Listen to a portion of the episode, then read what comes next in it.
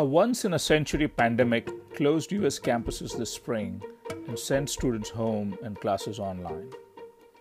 In part 1, Dr. Sridhara Dasu, chair of the physics department at the University of Wisconsin Madison, gave us a vivid account of how his department moved to meet the need of the hour by moving classes online. In part 2 of this conversation, Dr. Dasu shares his views on what the immediate future of the campus looks like and the changing nature of work. Without further delay, let's get back to Dr. Sridhara Dasu.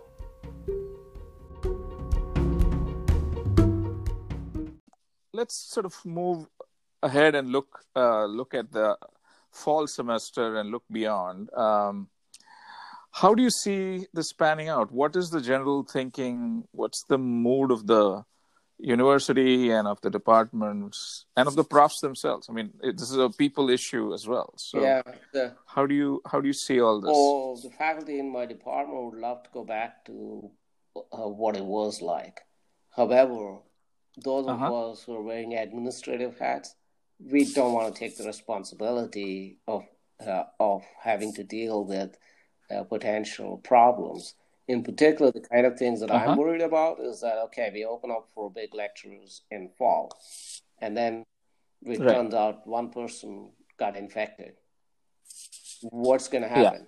Yeah. Uh, we have thousands of people going in and out of the building every day. It's a major crisis, right. and we'll shut down immediately, and we won't open for rest of the semester. So we're back to right. worst situation that uh, uh, we're uh, suddenly in the middle of a semester with no warning at all. we have to go into this mode of teaching online again. It'll be terribly disruptive. So, in my opinion, uh, and in the opinion of almost everybody in the on the campus at this stage, um, we really yeah. don't want to have large classes in fall. And I think that we haven't canceled it yet at Wisconsin, but I think that that's what it will end up being. I think the same thing across the board. There are some competing factors. Uh, for instance, uh, I refer to the dorms and uh, uh situations. Yeah, yeah. Now, uh, that's a liability for the university as well, in one sense, right? You know, if somebody in the dorm gets infected and uh, there are hundreds of people there, then they can be lawsuits, there can be all sorts of things. So, liability is one aspect. The sure. second aspect is that uh, we cannot have the uh, close contact, so we need to spread them out. So that means that the income from the uh, operations will be much lower than the expenses because if you uh, you know how the dorms are, they're just yeah, yeah, yeah, so yeah. If you actually space them apart and give everybody a single room, suddenly the income goes down by a factor of four, uh, and you still have to pay people and all that. So I think that economically it'll be a big problem for the university to run these mm-hmm. dorms and such facilities at uh, one quarter the uh, normal occupancy. On top of it, for a small town like Madison, if you suddenly put uh, five to ten thousand more students out for, in the private market to find housing, I don't think there is housing in Madison to support another uh, 5,000 uh, apartments or 2,000 apartments, whatever that is. There's just not enough space.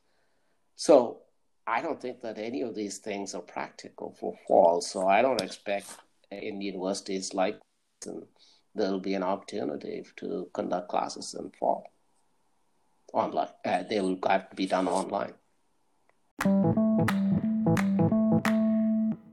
In the short run, is there anything that could happen that would allow you to feel comfortable about safety, or do you think it's just too early? Um, I think that for limited operations, it should not be a problem. Uh, in particular, in major research universities like ours, the building, uh, half the building, or maybe even uh, two thirds of the building, is actually for research laboratories. So they're very mm-hmm. big rooms with equipment and we want to take data, we want to publish papers.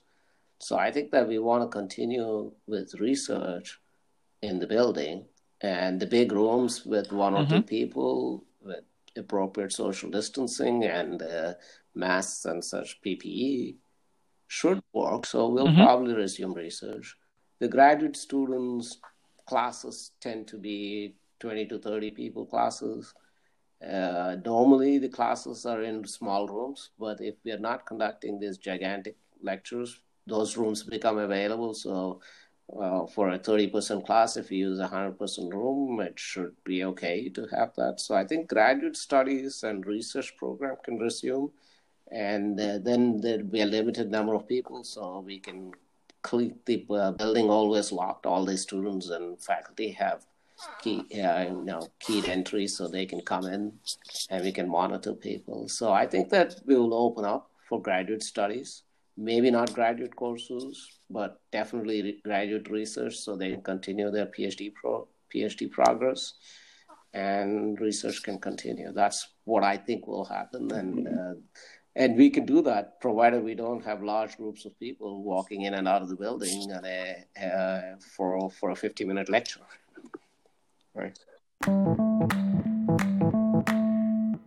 Now the question is um, you know whatever you've learned in this semester that's just concluding do you see um, some or parts of it or lots of it being applied going ahead? I mean beyond let's say the pandemic is you know on its way out in january I mean, would would any any of this be incorporated, or would you want to go back to where it was in sort of fall of 2019? Well, uh, some of it uh, will will be naturally changing because a lot of people uh, came to work because that was a place where they could get work done, and they assumed that that's where the work is done.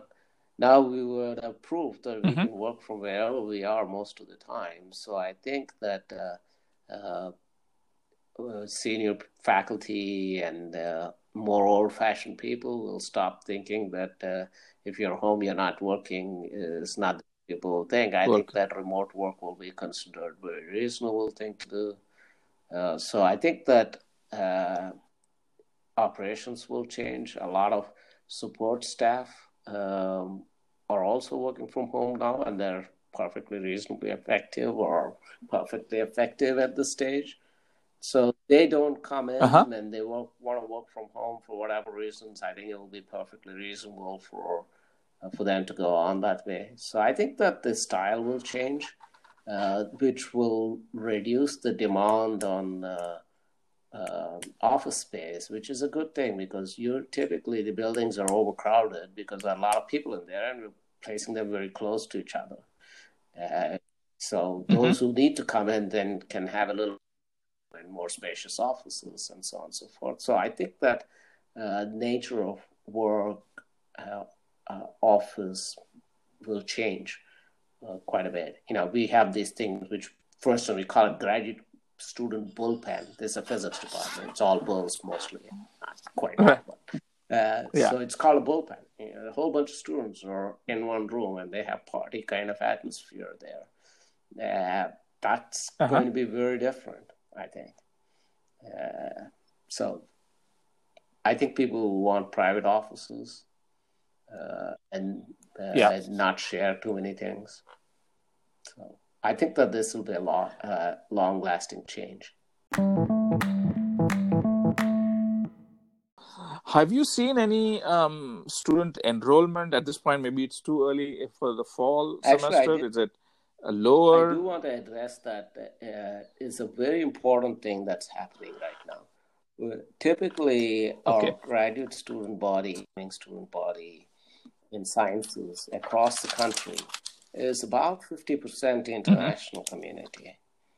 Uh, they're not going to mm-hmm. be coming in September uh, in all likelihood because at the moment all the consulates uh, issuing visas are closed. Uh, even when they open, I don't right. think that their highest priority would be to issue visas, but to uh, figure out uh, all sorts of other things that the consulates and the embassies are engaged in. So I don't see a mm-hmm of uh, international student community arriving uh, in fall, maybe January, but fall it doesn't look like a, po- a, possibility. So that by itself, uh, for graduate students, it's about half. For undergraduate body, it's about 20% or so international uh, across the country, and all mm-hmm. of that will be affected uh, in uh, in the fall. So it's going to be a big, big difference for campuses everywhere. Okay, no, but domestically, you don't see. Domestically, there is no, also there may uh, be families who don't, especially at undergraduate level, they may want their children to be close yeah. by in case there's trouble, in case something happens. So I can see that uh, uh, non-Wisconsinites coming in from far uh, may drop a little bit, right?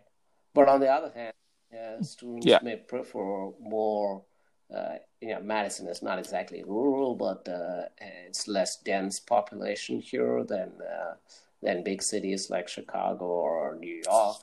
So it's possibility mm-hmm. that if you have an offer from Columbia and Princeton, you'll probably end up going to Princeton rather than to Columbia. Those decisions made uh, in April, right? At the end of April, I guess, is when people get their decisions. Right. I don't know the enrollment numbers, but I can believe that big city campuses are going to see a big downturn and the uh, more rural campuses will have an upswing if they're rated about the same. So, Sridhar, this is awesome. This was uh, very helpful, insightful. I think our audience of students, in particular the international students, I think this will make a lot of sense. And I kind of wanted to get a perspective from the faculty side and from the campus side because I've talked to a lot of students and other people, the other stakeholders, but an inside view. And so this has been very, very illuminating. So thank you for taking the time and uh, doing this podcast. I will process it and then uh, send you a link and you can enjoy it as well. Hi again. Hope you enjoyed part two of our conversation with Dr. Sridhara Dasu, Chair of the Physics Department at the University of Wisconsin Madison. The changes to the nature of work ushered in by this pandemic may be here to stay. Thank you so much for listening to today's podcast. If you missed our part one with Dr. Dasu on moving instruction online from in class, please be sure to check that podcast out. To stay connected with us, subscribe to Apple Podcasts, Google Podcasts, or Spotify, or visit anchor.fm forward slash Alma Matters to check us out. These podcasts are brought to you by almamatters.io Till we meet again, take care and be safe. Thank you.